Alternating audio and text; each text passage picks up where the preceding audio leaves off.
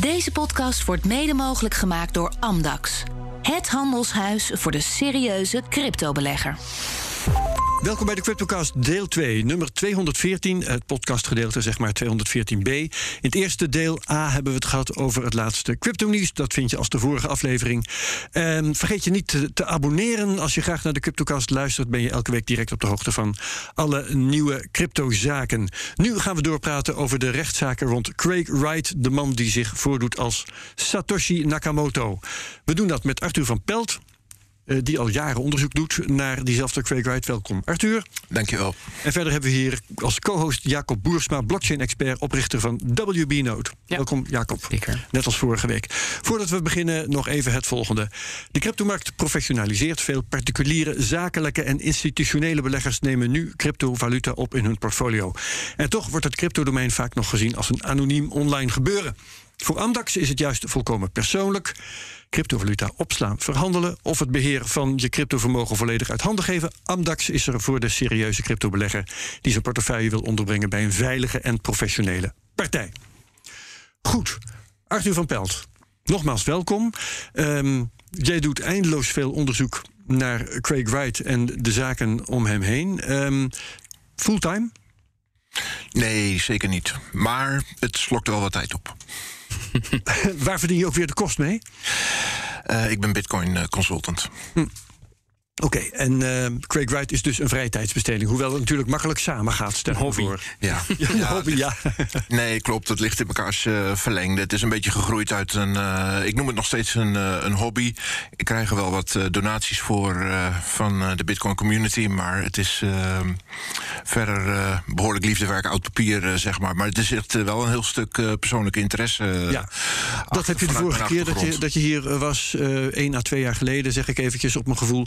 Um, uh, je bent je hierin gaan verdiepen omdat Craig Wright een vriend van jou bedreigde. Ja. En uh, toen dacht je van, nou, ik zal jou krijgen, vader. Um, maar je zegt nu ook hobby. Um, beleef je er inderdaad ook echt plezier aan, aan de research en het aantonen van, uh, nou ja, ik zal maar eens even zeggen, gemakshalve het ongelijk van Craig Wright?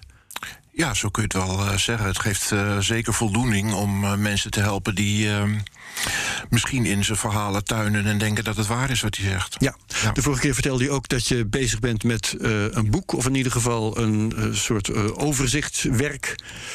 op papier of online maakt me dan verder niet uit. hoe staat het daarmee? Nou, ik zit inmiddels op een tiental behoorlijk lange grote artikelen. Er zitten er nog twee in de pipeline. En uh, zoals het nu lijkt, gaat dat ooit wel eens. Samen met een vriend van mij uit uh, Engeland, waar ik inmiddels ook een podcast uh, mee heb opgezet. Dr. Bitcoin. Hm. Dr. Bitcoin. Dr. Bitcoin, ja. ja. Um, en daar hebben we inmiddels ook al behoorlijk wat afleveringen van online staan. En dat noemen we het als totaliteit een body of work. En daar is al belangstelling vanuit een paar agenten getoond om, om daar wat mee te gaan doen. Inderdaad. Okay. Ja. Verwacht je dan, als je zo'n boek over hem uitbrengt, dat hij ook meteen uh, gaat aanklagen? Daarom zijn we even wat voorzichtig met uh, al te veel uh, ja, echte stappen daarin nu al te, te ondernemen. Want ik vind het zelf een iets beter moment dat hij als die daadwerkelijk van het toneel is verdwenen, om dan daar iets mee te gaan doen. Dan, Want je zit inderdaad met wat juridische risico's. Dat hebben we toen ook met een ander boek gezien, hè, wat ook een paar jaar geleden uh, in januari uh, had moeten en zullen verschijnen. Maar die hebben ook op het laatste moment uh, afgehaakt, bang voor rechtszaak. Hmm, Oké, okay. want um, oké, okay, juridische risico's bestaan, dat snap ik. Maar het zijn vaak ook kansen. Als je een boek hebt te promoten, is er weinig zo gunstig als een rechtszaak om een beetje ja. leuke publiciteit te genereren.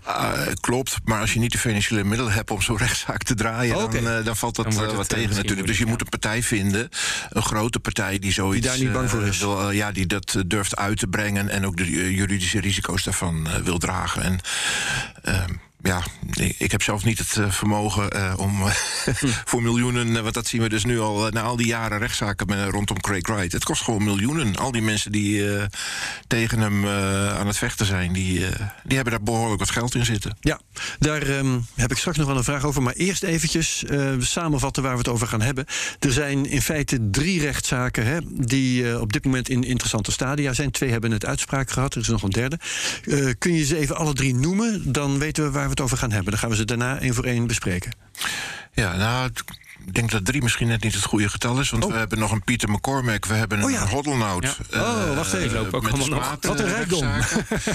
we hebben de COPA-rechtszaak voor het copyright. We hebben de Kleiman-zaak, die eigenlijk ook nog niet echt eh, afgerond is. En, eh, en we hebben natuurlijk die, eh, wat ik altijd de Pineapple, eh, pineapple Hack eh, case... Hè, die 110.000, die inderdaad waarvan hij claimt eh, dat het van hem gestolen is... en waarbij hij eh, probeert eh, de Bitcoin-developers te bewegen... om hem te helpen bij het eh, terughalen van die Bitcoin. Dus het zouden zelfs wel vijf rechtszaken kunnen zijn. Oké, nou ehm, laten we dan eerst maar eens eventjes... eh, de- je noemt de Kleiman-zaak, die staat to- toevallig in mijn draaiboek ook, ook als eerste genoemd. Ehm, dat gaat eh, over de man die zijn compagnon zou zijn geweest, Dave Kleiman.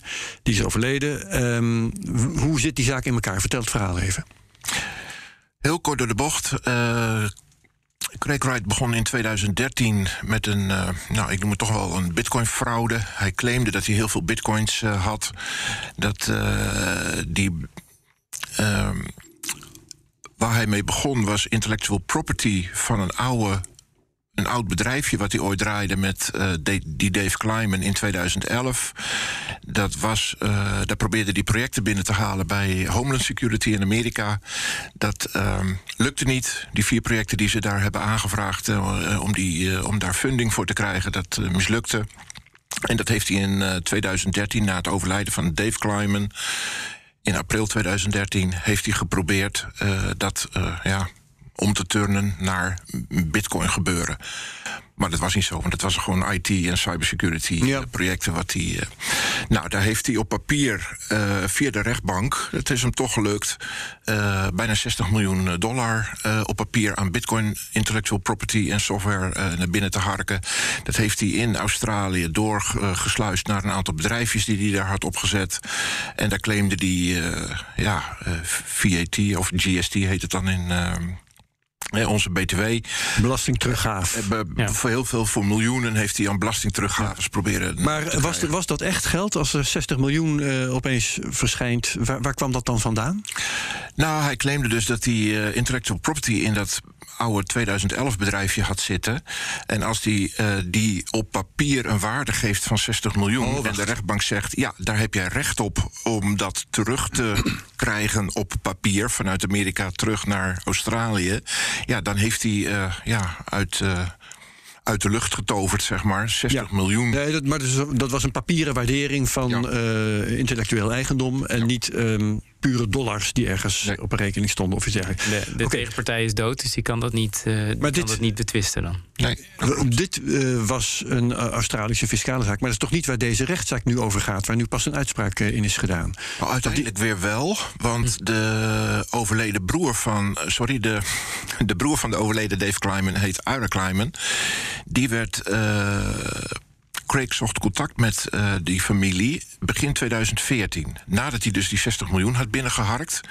voelde hij aankomen dat de ATO, de Australische Belastingdienst, ja, die begon er vragen over te stellen. Dus hij kon daar wel wat hulp bij gebruiken om eh, die claims, die papieren claims met ja, heel veel vervalsingen erbinnen, eh, dat onderbouwd te krijgen met de familie van Kleiman. Dus hij heeft ze eh, benaderd en heeft geprobeerd hun in, in zijn ja, web van leugens en, en, en, en vervalsingen binnen te halen. Eh, om tegenover de ATO te gaan verklaren dat dat klopte wat er toen gebeurd was.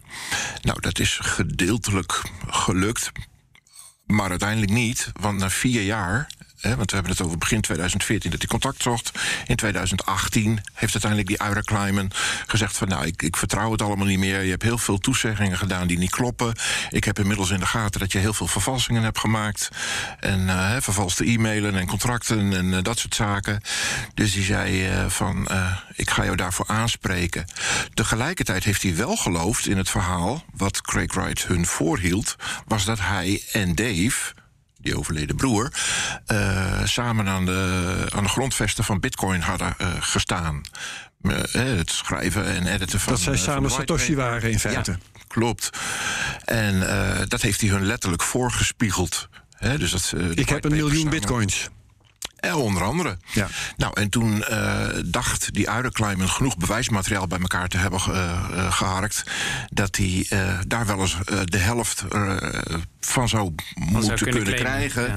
Omdat Dave Kleiman daar recht op zou hebben gehad. Ja. Al had hij nog geleefd. Ja. hij Dit is is een- erfgenaam. Hele, hele ingewikkelde voorgeschiedenis, maar we moeten naar die rechtszaak die nu pas tot een uitspraak is gekomen. En die ging volgens mij erover dat er in een eerdere rechtszaak 100 miljoen was toegewezen aan de familie Kleiman.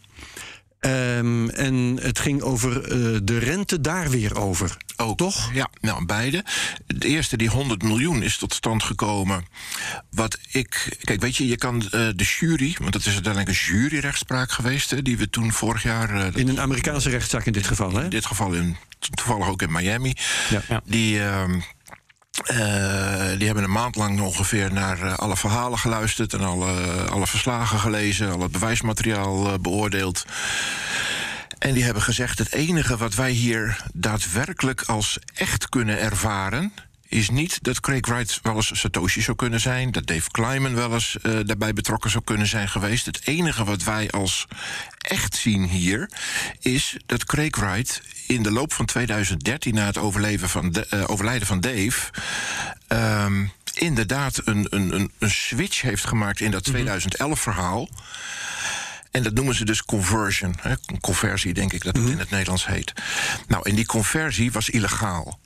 Dat was, dat, daar had hij geen recht op om dat te mogen doen. Een conversie van, van wat? De conversie van een IT cybersecurity verhaal richting Homeland Security, wat gefaald had op dat moment, daar heeft hij dus een Bitcoin component van gemaakt, een conversie in gedaan. En die conversie was illegaal. Dat was. eh, ja, ze mogen, we mogen het ook weer niet fraude noemen, want daar is hij niet echt voor veroordeeld. Maar daarom heet het dus ook conversie. Dat is een bepaald type van fraude, zullen we maar eh, zeggen. En dat Is is het het vooral enige. belastingtechnisch of is het dan... Nou, meer legaal, denk ik. Kijk, uiteindelijk hebben ze hebben 6, 7, 8 dingen tegen hem eh, opgeworpen. Waaronder dus ook fraude. Maar voor fraude is die weer vrijgesproken. Want de daadwerkelijke fraude was richting de ATO. En niet richting Ira Kleiman, Dave Kleiman of WNK. Dat bedrijfje wat ze toen. Mm. Maar ik, wil het hier eventjes eh, onderbreken, want we, eh, we verliezen ons volgens mij in allerlei details. We hebben een, eh, de rechtszaak waar nu pas een uitspraak over is gedaan. Waar eh, pas een uitspraak in is gedaan. De, de- die, wat ik net zei eh, over de toegewezen schadevergoeding en de rente daarop. Kun je, kun je uitleggen hoe die eh, is verlopen? Ja, die 100 miljoen, die heeft. ehm, eh, dat is dus een soort boete voor die conversie die hij dus moet gaan betalen. Aan het bedrijfje WNK, waar hij die conversie in gepleegd heeft. En ehm, die 43 miljoen is weer onlangs weer toegewezen. Want Ira Kleiman heeft toen Dat gezegd. was de rente op die 100 miljoen. Op die 100 Sinds miljoen. 2013. Sinds 2013. Dat heeft Craig ook natuurlijk weer proberen aan te vechten. Want hij zegt van ja, maar de conversie heeft pas plaatsgevonden vlak voordat deze eh, eh, juryuitspraak. Dus ik, Hm. ik, ik wens maar een half miljoen te betalen. Nou, die slag heeft hij dus behoorlijk verloren. Dat is die laatste uitspraak. En dat is die laatste Hij uitspraak. heeft nog helemaal niks betaald ook. Hij heeft nu nog niet een cent betaald. Nee, Dus hij moet dat die heeft hij 100 ook niet namelijk. Hij moet nu 100 miljoen betalen, dat moest hij al. Ja. Eh, plus de rente daarop, de 43 miljoen. Ja. En nou begrijp ik dat de familie Kleiman wil, inderdaad wil proberen dat eindelijk eens te krijgen. Ja. Via incassomaatregelen, eh waar ik me niet direct iets bij kan voorstellen. Nee, Enig ik- idee ik- hoe dat dat, de vooruitzichten daarop, hoe die eruit zien? Ja, dit is eh, heel lastig. Eh, in mijn beoordeling. Hè, want ik doe inderdaad al jarenlang onderzoek naar zo'n handel en wandel. Hij heeft niks. Hij heeft ook is- geen, geen bedrijven meer of zo in, in Amerika waar beslag op zou kunnen worden gelegd. Nou, in Amerika sowieso niet. Want eh, nee, daar heeft hij geen, eh, geen dingen. Dus ze moeten het van Amerika naar Engeland gaan overhevelen waar hij woont. En daar zijn natuurlijk juridische mogelijkheden voor. Dus dat zie ik wel gebeuren. Maar dan moeten ze ja, beslag gaan leggen op zijn salaris. Nou, die is belangen na niet voldoende om 143 miljoen even eh, snel eh, boven water te halen. Nee. En andere bezittingen. Maar dan denk je aan auto's en huizen. Nou, dit wordt ook allemaal gehuurd en geleased eh, voor hem. Dus dat, eh, daar zie ik het ook niet gebeuren. Hij had wel bitcoin op, eh, op een gegeven moment, toch? Hij, hij claimde in ieder geval heel veel bitcoin te bezitten. Ja, als Satoshi, maar hij is niet Satoshi, dus hij heeft dat niet. Maar hij heeft ook niet als de, de, de gewoon niet Satoshi eh, kun je natuurlijk ook Bitcoin hebben, maar dat, dat is niet duidelijk of hij dat überhaupt heeft of. Nee, de enige bitcoin die we kunnen achterhalen wat hij ooit heeft gehad, is dat hij eh, rond het overlijden van ehm, Dave Kleiman in april 2013 heeft hij een accountje gehad op eh, toen nog bestaande Mt. Gox.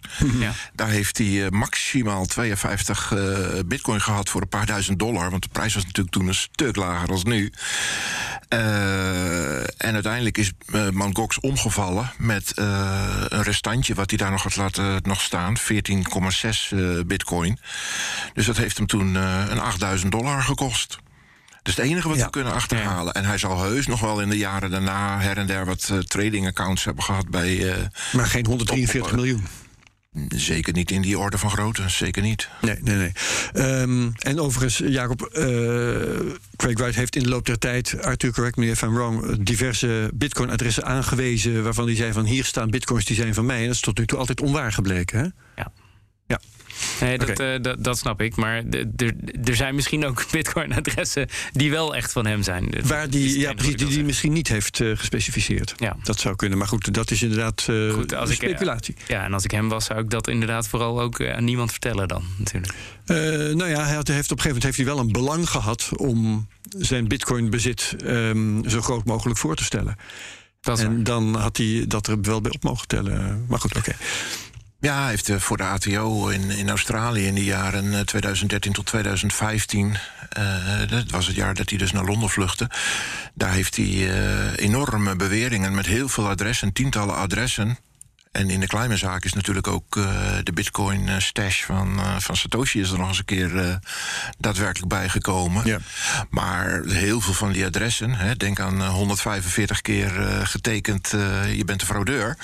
En eh, ook adressen uit die oude jaren, waarin ook een aantal adressen eh, zijn getekend Ja. van nee, Craig Wright, je bent eh, een fraudeur. Goed, het blijft, ik vind het altijd een, nog steeds een rare zaak dat hij eigenlijk heeft verzonnen dat, eh, dat hij en Kleiman eh, zo ontzettend veel eh, bitcoin zouden hebben. De, de, dat, ik bedoel, Gemined.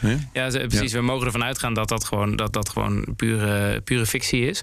Maar dus van een, een, een, een verzonnen eh, vermogen... de- dan iemand anders vervolgens de helft kan claimen. En hij wel door de rechter wordt opgedragen om dat dan te betalen. Dat, eh, dat, dat, dat voelt heel... heel Nou, dat is niet waar die 100 miljoen vandaan komt. niet hè? gebeurd hè, in Nee. deze uitspraak. Want dat zeg ik, die jury heeft dus ook niet kunnen ja, achterhalen in al het bewijsmateriaal en in alle verhalen en getuigenverklaringen dat er enige waarheid is eh, geweest in het Bitcoin-verhaal. Oké. Wel ja. in het conversieverhaal. Hè, dus de papieren omturning van een IT cybersecurity eh, bedrijfje naar een Bitcoin bedrijf.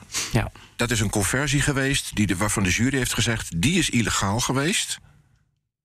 En daar krijg jij een boete voor. Daar willen we graag van dat jij 100 miljoen eh, schadevergoeding gaat betalen aan WNK... het bedrijfje waar jij die conversie op hebt gepleegd. Juist, aan, Dus eh, dat is volledig los van enige bitcoin. ja, ja, ja, aan, aan de familie Kleiman in dit geval. Ehm, wat wel interessant is, omdat we dan over eh, geld hebben dat hij eh, al of niet zou hebben. Eh, intussen kan hij dus wel rechtszaak na rechtszaak voeren. En jij zegt al volkomen terecht, Arthur, dat is duur. Hij heeft een vriendje, ene Kelvin Air, die dat allemaal voor hem betaalt. Ja. Waarom doet die man dat? Nou, voor zover ik het kan bekijken, is die. eh, kijk, toen ehm, Craig Wright in 2015. eh, toen moest hij steeds meer geld gaan terugbetalen. Dat liep op een gegeven moment ook in de miljoenen. En ook boetes daarbovenop. Dat waren civiele boetes in dit geval. Niet criminele boetes. Dat moet je toch even onderscheid in maken. Eh, daardoor kwam dit toch serieus in de problemen. Toen heeft hij. Schadevergoedingen dus eigenlijk, hè? Ja. Nou, het zijn eigenlijk terugbetalingen van, van ehm, in dit geval, ja, dankjewel. Eh belastinggeld wat, die, eh, hè, wat we net eh, hadden, BTW, terugbetalingen en ook nog andere funding voor research and development, waar hij geld voor heeft eh, gehad. En daar moest hij op een gegeven moment dus dingen van gaan terugbetalen, omdat de ATO in de gaten had van, nou, dit zit niet helemaal snor. Jij Ja. hebt hier boekhoudfraude gepleegd om dit voor elkaar te krijgen. En eh, we willen dat graag van je terug hebben. En omdat je je niet aan de belastingwetten hebt gehouden, gaan we daar dus ook boetes op, op gooien. Nou, Ja. Dat liep uiteindelijk in de miljoenen. Die had hij niet. En uh, toen heeft hij via wat vrienden heeft hij uiteindelijk Calvin Air kunnen benaderen. En die heeft het Satoshi-verhaal geloofd. En doet dat nog tot op de dag van vandaag. En dat zorgt ervoor dat hij uh, inderdaad een. Uh, ja, een geldkraan achter zich heeft. Ja, maar is bekend dan wat de motieven zijn van die Calvin? Denkt hij dat hij uh, zijn geld ooit nog terugkrijgt? Of uh, oh ja. heeft hij zoveel geld dat hij het gewoon leuk vindt om Craig Wright hierin te steunen? Nou, die, die, die, ik, ik denk dat dat over twee assen uh, loopt. Ten eerste, uh, Craig Wright heeft toen de tijd al... Uh, hij was al met de eerste patenten bezig. Die patenten moesten, zoals we weten uit de Satoshi-affaire van Andrew O'Hagan... miljarden hè, waarde gaan opleveren. Ja. Dus ja, daar gaat hij zijn aandeel natuurlijk uit krijgen. En als onderpand heeft hij natuurlijk altijd zijn Satoshi-gemeinde tokens achter de hand ja, gehouden. Maar er zit dus voor die dus ook een aandeel uit te gaan krijgen. Ja, er zit dus voor die Kelvin een, een element van eigen belang in, uh, tenminste gepercipieerd. Hij denkt, uh, omdat hij Craig Wright gelooft, denkt hij dat hij zijn geld nog wel eens terugkrijgt. Ja. Um, laten we naar andere rechtszaken gaan kijken. Uh, Wright had een zaak aangespannen tegen bitcoin-ontwikkelaars. Een stuk of tien personen, feitelijke personen... die hij had aangesproken van... jullie moeten voor mij de bitcoin-software zo gaan veranderen... dat ik 100.000 bitcoins kan opvissen... waar ik de controle over kwijt ben, want er is bij mij gehackt. Um, ook daar is een uitspraak in gedaan uh, kort geleden. Vertel. Ja. Het precieze verhaal is uh, dat het eigenlijk 16 partijen uh, zijn die, uh, die die daarop heeft aangesproken. Okay. Een twaalftal Bitcoin developers, nog wat developers van andere gevorkte oh ja. van Bitcoin. Onder andere een Nederlander, hè? Vladimir van der Laan heb ik erbij zien staan. Die, ja, ik geloof dat die inderdaad ja. ook op die, op die lijst staat. Hm. Um, maar ook dus uh, voor, van BSV.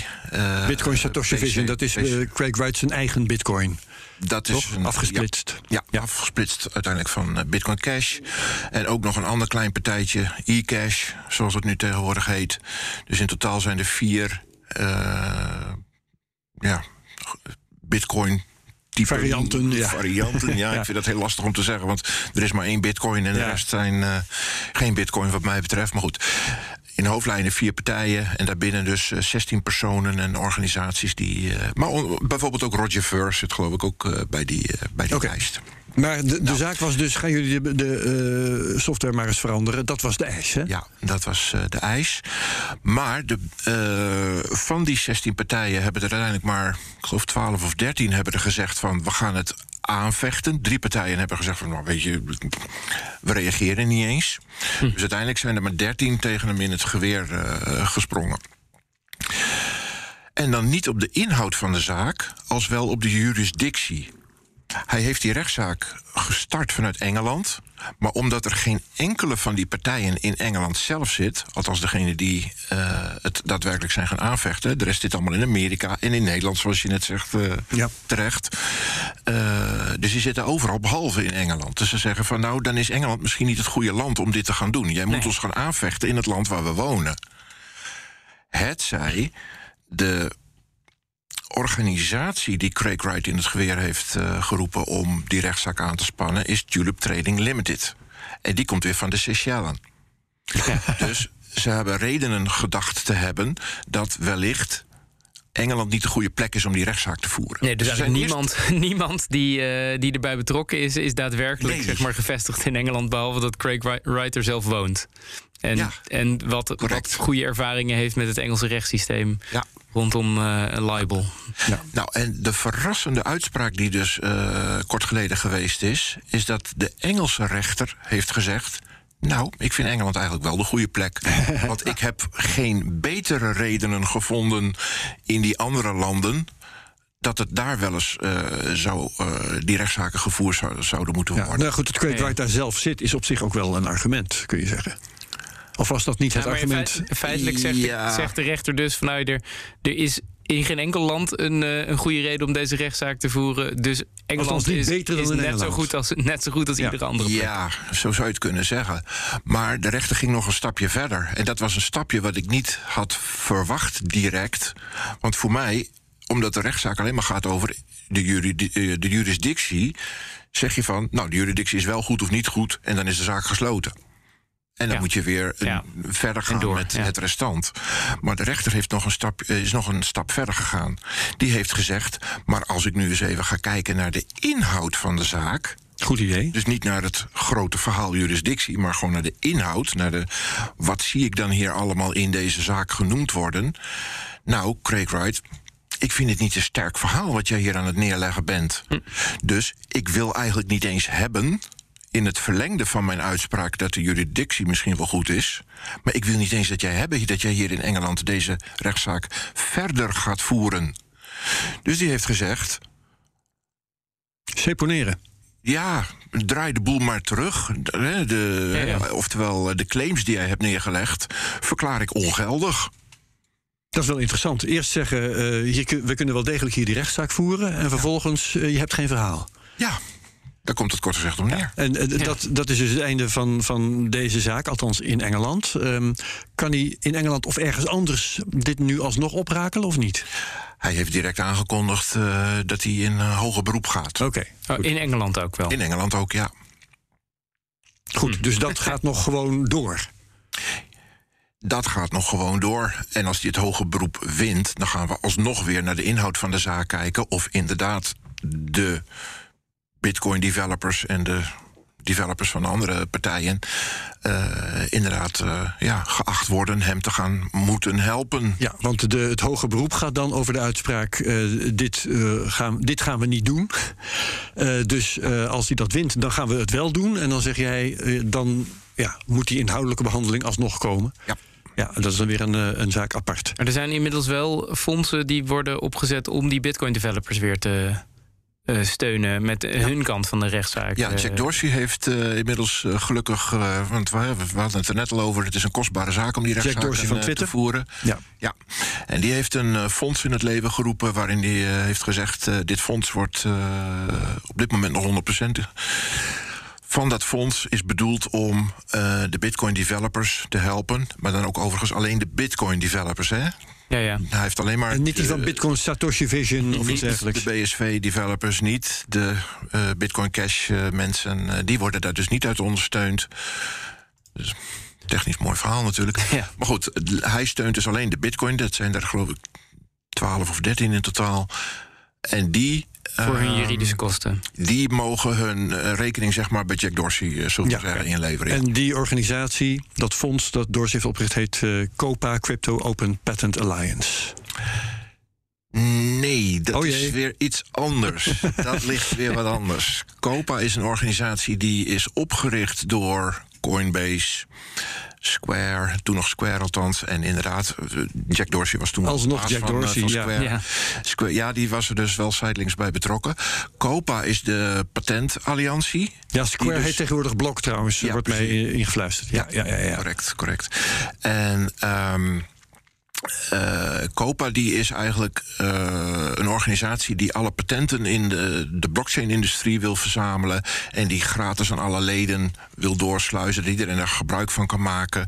Zonder dat ze elkaar lastigvallen met juridische kwesties daarover. Zodat we eh, zeg maar met innovatie bezig kunnen zijn. En niet met rechtszaken tegen elkaar omdat de een een patent van een ander gebruikt. Ja. Ehm, en ik maak deze fout omdat COPA betrokken is bij de volgende zaak waar we het over moeten gaan hebben. Ja, correct. Dus laten we dat gewoon gaan doen. Dat is de derde rechtszaak die we moeten bespreken. Eh gaat over eh, het intellectu- intellectueel eigendom van eh, de whitepaper, hè? De, het oorspronkelijke document met het- de plannen van Satoshi. Ja. Wat er gebeurd is in de achtergrond daarvan is dat Craig Wright uh, over een, dus een hele andere as weer, een aantal organisaties, uh, waaronder bitcoincore.org, uh, bitcoin.org, bitcoin.com, Square zelf, nu Blok inderdaad, uh, Blockstream, wellicht ook Coinbase, maar in ieder geval een aantal partijen heeft hij aangesproken op. Jij maakt ge, uh, gebruik van de naam Bitcoin en je bedoelt daarmee BTC. Dus de, de nummer 1 Bitcoin, de Bitcoin. De Bitcoin, zoals ja. we nu die Wat iedereen Bitcoin noemt, ja. En ik vind niet dat jij dat mag doen, want ik heb uh, copyright op de database, de whitepaper, de software, of althans het mm. begingedeelte daarvan, de oude, de oude core software uit 2008, 2009, 2010. En uh, dat is van mij. En uh, ik vind dat dat niks met Bitcoin te maken heeft tegenwoordig, want dat is BSV. Dus jij Bitcoin maakt onterecht, onterecht gebruik van de naam Bitcoin. Ja. En daar ga ik jou misschien in de toekomst op aanspreken. Wees daarop voorbereid. Dus het was meer een waarschuwingachtige brief. die dreigement. die- een dreigement inderdaad, die hij heeft gestuurd. Wel met een uh, advocaatlabeltje erboven, want het was zijn eh, advocaat Ontier eh, uit Engeland die dat eh, toen verstuurde. En toen heeft Copa, want een aantal van die partijen die hij toen aangesproken heeft, die zitten bij Copa. En Copa voelde zich geroepen om, en dat is, eh, ik noem het maar even eh, de Coinbase-mentaliteit, want die is heel agressief. Coinbase, de exchange, hè, heb ik Ja, het ja, over, de Amerikaanse exchange. Beursgenoteerde ondernemingen Ja. tegenwoordig. Ja. Die is zeer agressief. Hun, hun, hun grondhouding is: als jij denkt bij mij iets te kunnen halen op het gebied van patenten, copyright en, en dat soort zaken, dan ga ik jou aanvallen in plaats van zitten te wachten Meteen totdat jij mij counter- gaat counter aanvallen. sueën. Dus die ging Ja. in de tegenaanval. En die hebben ervoor gekozen om dat te doen via de partij eh, Copa, waar zij dus de, de, de, een van de oprichters van zijn. Dus Copa is toen kort daarna, een paar maanden later, heeft die dus een tegenrechtszaak eh, al gelijk begonnen Ja. Tegen Craig Wright. Jij hebt geen copyright. Ja. En is daar al duidelijkheid over? Nee, dat is een, eh, een lopende zaak waar Deze we relatief weinig van horen. Eh, ik denk dat het grootste nieuws is, is dat in het verlengde van eh, de Climate-zaak, waar toen vooral tijdens de, de, ju- eh, de jury-uitspraak en, en, en die, die trial die toen in, in eh, Miami is geweest in november, uitspraak begin december, daar is natuurlijk ontzettend veel materiaal besproken en bij elkaar eh, weer gepubliceerd in, Ja. de, in de openbare zogenaamde court dockets in Amerika. En eh, daar heeft Copa weer een eh, hoop materiaal bij elkaar geharkt en in hun zaak proberen te gooien. Wat Kreek weer niet wilde, maar waarvan de rechter weer heeft gezegd van nou, ik laat het toch toe. Ja. Ja. ja, want ze proberen hem natuurlijk op allerlei manieren op inconsistenties te betrappen. Ja. Om, om maar te, om te kunnen aantonen dat hij niet de schrijver, laat staan de copyrighthouder van het, eh, van het whitepaper is. Ja, klopt. Oké, dat is de Copa-zaak. Ehm, dan, ik, ik ben de tel een beetje kwijtgeraakt, eh, maar je had er nog twee. We hebben er drie besproken, je had er nog twee. Ja, maar dat zijn al ook al heel lang lopende zaken sinds begin 2019. En dat zijn eh, de smaadrechtszaken. Daar was hij er ooit een stuk of vijf, zes eh, van begonnen. En eh er zijn er twee van overgebleven. De andere drie, vier zijn een stille dood gestorven. In enkele gevallen heeft hij ook daar schadevergoedingen voor, voor uitgedeeld. Andere zijn inderdaad letterlijke stille dood... zonder dat er echt kosten zijn gemaakt van beide partijen... ehm, eh, opgehouden. Maar eh, Pieter McCormack, een eh, bekende podcaster Ja. van What Bitcoin Did. En. Hoddelnout uit Noorwegen. Ja, dat Die is- hem toen een fraudeur genoemd. Jouw vriend. Op, ja, daar, daar zit inderdaad mijn hobby, quoteje, quoteje. is een Jouw inspiratie om je hiermee bezig te houden. Ja, klopt. Oké, Ehm, maar dat zijn allemaal nog eh, ehm, sluimerende zaken, zeg maar. Nou ja, nee. Het, eh, af en toe horen we daar wat van. Kijk, omdat in Amerika heb je eh, een court, zogenaamde court docket... waar we publiek, eh, waar alle stukken die bij de rechtbank naar binnen worden gebracht... zijn daar vrij snel openbaar. Maar in andere landen kennen we dat fenomeen niet zo goed. Dus we moeten alleen maar een klein beetje zien wat de pers haalt. En dan moeten we de pers van eh, Bitcoin Satoshi Vision, Calvin Air en, eh, en hun eh, kliek coingeek.com, dat is hun bekende website waar zij de, de marketing en, en, en, en, hun medium om, om De marketingafdeling nieuws- van BSV, zeg maar. Ja, precies. Daar moeten we maar van geloven wat daar staat, of dat waar is. Ja. En eh, af en toe. Maar ja, die beste mensen worden natuurlijk ook door hun advocaten eh, ingefluisterd. Ga nou niet te veel lopen roepen in het publiek, want het eh, ondergraaft je strategie in de zaak. Wat Pieter McCormick en, en zelf daarover zeggen. En dat, en dat is vrij schaars. Ja, dus dat ja, moeten we gewoon afwachten of daar nog eens een keertje. Ja, we weten dat in september informatie over in, geloof ik, Noorwegen eh, de, de zogenaamde trial gaat plaatsvinden. En in, nu in mei eh, voor McCormack Juist. in En, Engeland. en, Want eh, bij een aantal van die andere rechtszaken zitten er echt eh, miljarden eh, bedrijven, dan wel de miljardairs achter, die, die de financiering ook van de verdediging doen. Maar is, is dat bij deze smaadzaken eigenlijk ook zo? Of moeten McCormack en Hotlonaut dit allemaal gewoon uit eigen zak betalen? In principe uit eigen zak, ja. Maar zij worden beide, bij mijn weten, Pieter McCormick vind ik een beetje een vaag verhaal. Want die is een tijdje gefund uh, geweest door uh, Tieter. Maar die is ook wel redelijk kapitaalkrachtig volgens mij met zijn podcast, of niet? Ja, maar die gaat geen miljoenen uh, opbrengen hoor. Nee, nee, Natuurlijk, hij verdient daar wel wat geld mee. Maar hij heeft, uh, mocht ik van hem zelf begrijpen, wat hij op Twitter uh, publiceert. Hij heeft zijn huis al moeten overdragen. Hij heeft. Oh. Ja, want wat ik denk, nogmaals, ik, je kan alleen maar proberen te achterhalen van wat ze er zelf over zeggen. En daar een beetje van proeven wat, wat ze ermee bedoelen. Wat ik begrepen heb, is dat Tieter een maximum heeft gezet van we gaan je funden tot een x bedrag. Dan weet ik niet of dat, dat zal ongetwijfeld enkele tonnen zijn geweest. Ja. Maar omdat die rechtszaak maar sleepte, sleepte... en, en uh, waarschijnlijk nu veel meer dan enkele tonnen heeft gekost... Uh, heeft Pieter McCormick gezegd... Ik, ik wil geen funding meer. Ja, ja.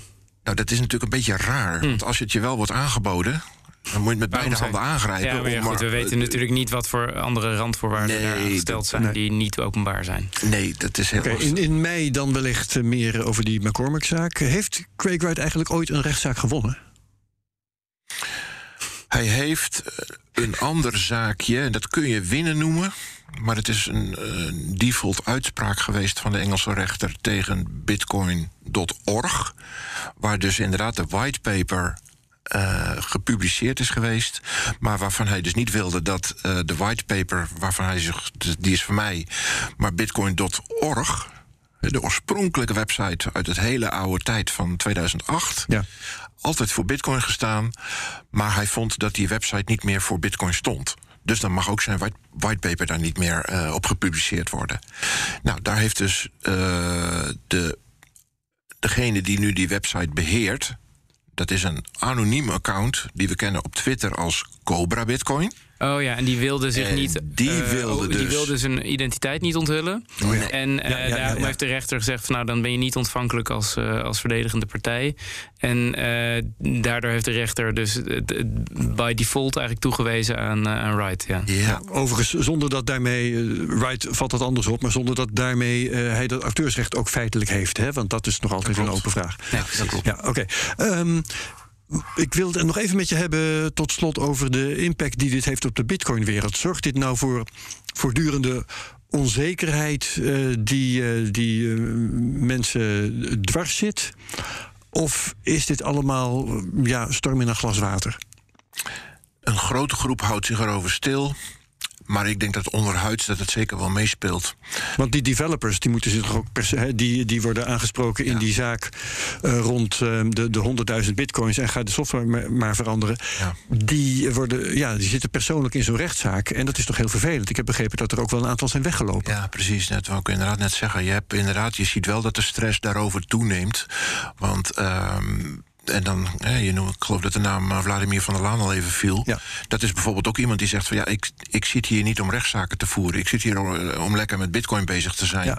En dit levert mij stress op. En eh, nou weet ik even de namen niet uit mijn hoofd, maar volgens mij meer dan één in ieder geval, zeg maar twee of drie, van die developers hebben inderdaad gezegd van nou, ik, ik trek mij terug uit dit wereldje. Nou, dat is natuurlijk Dat is echt meer vervelend. dan vervelend. Ja. Ja. Kijk, die plekken worden heus wel weer opgevuld. Maar als jij oud-gedienden die bitcoin vanaf de oertijd kennen... tot op heden, en om deze reden dus de bitcoinwereld gaan verlaten... terwijl het juist zo lekker loopt met bitcoin in de adoptie... Ja, Ja. het is natuurlijk vreselijk vervelend om te zien. En, en in dat opzicht hoop ik ook dat eh, het nu wel zijn laatste tijd... eh, de langste tijd heeft gehad met Craig Wright en zijn gezeur. Ja, want eh, wat Bert Slachter, eh, die we vaak in deze podcast hebben, nog wel eens zegt: eh, elke. Elk probleem dat Bitcoin overleeft, is weer een probleem dat je niet weer terugkrijgt. Dus Bitcoin wordt daar sterker van. Zeg je dat in dit geval ook? Al die Craig Wright-zaken die maken Bitcoin alleen maar sterker? Of ja, ja toch wel? absoluut, absoluut. Ja hoor, zeker weten. Bitcoin aanvallen vanuit elke hoek die je maar kan bedenken. Hè? Van, van nation states tot eh, centrale banken tot... eh, de- verzin het maar. Maar Craig Wright is daar ook een element in. En als we het juridische element, wat hij dus eh, vaak op tafel legt... via de, allerlei zaken die hij over rechtbanken heen speelt... daar gaat op de langere termijn Bitcoin sterker van worden. Ja. Vervelend voor de individuen die in die rechtszaken zitten uh, bij tijd en wijle. Maar in, uh, als paraplubliek uh, daarboven zie ik ook daar wel weer een voordeel in. Ja, want Hij, hij representeert eigenlijk, Craig Wright representeert soort van het onveranderlijke van, van het oorspronkelijke Bitcoin whitepaper. Hij heeft ook echt gezegd van ja, weet je, al die mensen die, an, die dingen anders willen doen en met layer 2 en zo, en die dingen in het whitepaper anders willen interpreteren, dat is onzin. Alles wat ik heb opgeschreven is waar en dat blijft voor eeuwig waar, bij wijze van spreken. Ja. Dus in die zin is het wel een. Ja, de, de, de, de, de het verzet daartegen is bijna een soort uh, uh, triomf van, van de innovatie over het, het conservatisme. Hij heeft geclaimd inderdaad dat uh, de uitspraak van Satoshi, de letterlijke uitspraak dat uh, de design, de core design is set in stone. Ja. Uh, dat heeft hij vertaald als het protocol is set in stone. Nou, dat Ja, is precies. een misvatting van hier tot Tokio. dat weet iedereen. Op een klein clubje na wat hem gelooft. Uh, maar dat zorgt er dus wel voor dat BSV inderdaad is, uh, behoorlijk is bevroren in de ontwikkeling. Daar vindt geen ontwikkeling op plaats. Dus daar hebben ze inderdaad uh, zoveel mogelijk de veranderingen. Uh, sinds 2010 uh, her en der terug te draaien. Een aantal zaken die in, helemaal in het begin, in 2009, nog open stonden. Maar uh, toen dicht zijn gedraaid in latere jaren om diverse redenen. Waaronder ook zaken die Satoshi zelf heeft dichtgedraaid. Dat is ook wel heel grappig. Maar goed, dat is een uh, fundamentele discussie voor een ja. andere keer. Maar uh, dus ja, je ziet daar dus twee zaken in. ehm, twee, twee, twee sporen wordt daarin gevolgd. En welk spoor gaat winnen? Nou, dat is vrij duidelijk. BSV uh, staat nu, uh, heb ik gisteren op uh, plekje nummer 79, geloof ik, vanmorgen nog ja. gezien. Een paar maanden geleden was het nog 50. Niet naar nul, toch? Dat is, ja, goed. Nee, maar niks gaat ooit naar nul. Dat, is waar. Dat het halveert alleen maar steeds. Al die andere altcoins hey, blijven um, natuurlijk ook steeds. Arthur, we hadden het in de radio-uitzending op BNR voorafgaand aan deze podcast over dat die Wright dermate frivole rechtszaken aanspant. Uh, dat zou op zichzelf eigenlijk al genoeg zijn om uh, hem aan te klagen. Um, hem eventueel uh, achter de tralies te krijgen. Hoe komt het dat hij nog zo vrij rondloopt en dit soort dingen kan blijven doen? Omdat het meest, uh, het zijn allemaal civiele zaken. Uh, dat houdt in dat je daar meer financiële boetes uh, voor krijgt als jailtime, gevangenisstraffen ja, ja, voor gaat krijgen ik denk dat het wel goed is om even te noemen dat. Uh, wat wellicht lang niet iedereen weet, is dat de ATO.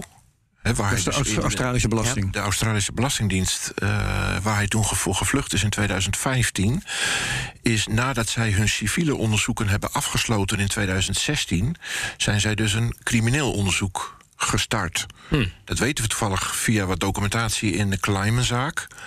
En daar wordt nooit over geschreven. Ja, ik schrijf er dan af en toe wel eens over. Maar goed, mijn bereik is uh, zeg maar beperkt. Beperkter dan Bloomberg en uh, andere ja, uh, ja. partijen. Maar um, ik denk dat we dat de komende jaren echt goed in de gaten moeten houden. We weten dat dat soort criminele onderzoeken bij de Australische Belastingdienst rustig tien jaar duren of langer. En we kunnen ook inschatten dat zijn zaak redelijk gecompliceerd is, omdat hij heel veel fraudeleuze elementen in zijn Satoshi-verhaal heeft verstopt. We hebben Dave Kleiman genoemd, maar er zijn nog een aantal van dat soort fraudeleuze sporen te vinden in zijn uh, uh, claims tegenover de ATO. Waaronder bijvoorbeeld dat hij supercomputers heeft gehad en heeft opgezet en heeft gebruikt en is ook nooit waar geweest. Hij heeft nog een andere, um, in dit geval een meneer uit Engeland, David Rees, heeft hij in zijn verhaal betrokken. Nou, de beste man is ook overleden en daar zegt hij ook dat hij miljoenen aan betaald heeft omdat hij hem geholpen heeft bij Bitcoin. Ook niks van waar. Nou, dus dat moet de ATO in een wat langdurige periode tot in detail helemaal uitzoeken. Dat hebben ze natuurlijk in hun civiele periode al gedaan. Maar om daar dus een criminele zaak van te maken, ja, dat kost helaas tijd. Helaas. En als we dan zeggen even tien jaar nemen. Hij is begonnen met die Bitcoin-fraude in 2013. Dan komen we ruwweg uit in 2023. Dus ik verwacht dat we in de komende jaren de ATO. Uh, dat is mijn persoonlijke verwachting hoor. Ja. Dat dus de het, hem uh, uh, in de kraag het gaat keren. In plaats van dat hij mensen gaat aanklagen, gaat hij misschien zelfs wel. Ik denk dat de ATO dan. we, we kennen een aantal andere zaken bij de ATO. waar mensen het land uit zijn gevlucht. Uiteindelijk uh, via verdragen uh, met, met andere landen wordt dan uh, zo iemand uit een ander land gewoon opgehaald. En voor minimaal vijf jaar tot tien jaar in, in de gevangenis gestopt in, in Australië. Nou, dat kan Craig voorkomen. Hij heeft zich daartegen ingedekt, denk ik. Weet ik ook wel zeker. Hij heeft namelijk ook het paspoort van Antigua, waar Kelvin Air woont. Oh. en als hij daartoe uh, naartoe vlucht, dan wordt het alweer wat lastiger. Oké, nou, uh, is genoeg om naar uit te kijken. Um, we moeten het hierbij laten. Uh, ik dank je hartelijk, Arthur van Pelt, voor uh, al je uiteenzettingen over de uh, rechtszaken rondom Craig Wright. Ook Jacob Boersma, hartelijk bedankt. Um, zet de CryptoCast van volgende week in je agenda, want dan hebben we een gesprek met Bart Mol over zijn reis naar Bitcoin 2022 in Miami. We hadden het erover in de radio-uitzending voor deze podcast op BNR. Mijn co-host zal dan Paul Buitink zijn. Dus samen met Paul ga ik Bart Mol uithoren over alles wat er uit die conferentie komt wat we op het moment van opname van deze podcast nog helemaal niet weten. Dus vond je deze aflevering leuk? Deel hem dan met je volgers op Twitter. Gebruik de mensen CryptoCastNL. Laat reviews achter op Apple Podcasts. Andere liefhebbers kunnen ons dan beter vinden. Like, subscribe en comment op YouTube. En voor de rest, dankjewel. Wat, sorry, wat de CryptoCast-redactie betreft. En tot volgende week. Dag. Deze podcast wordt mede mogelijk gemaakt door Amdax. Het handelshuis voor de serieuze cryptobelegger.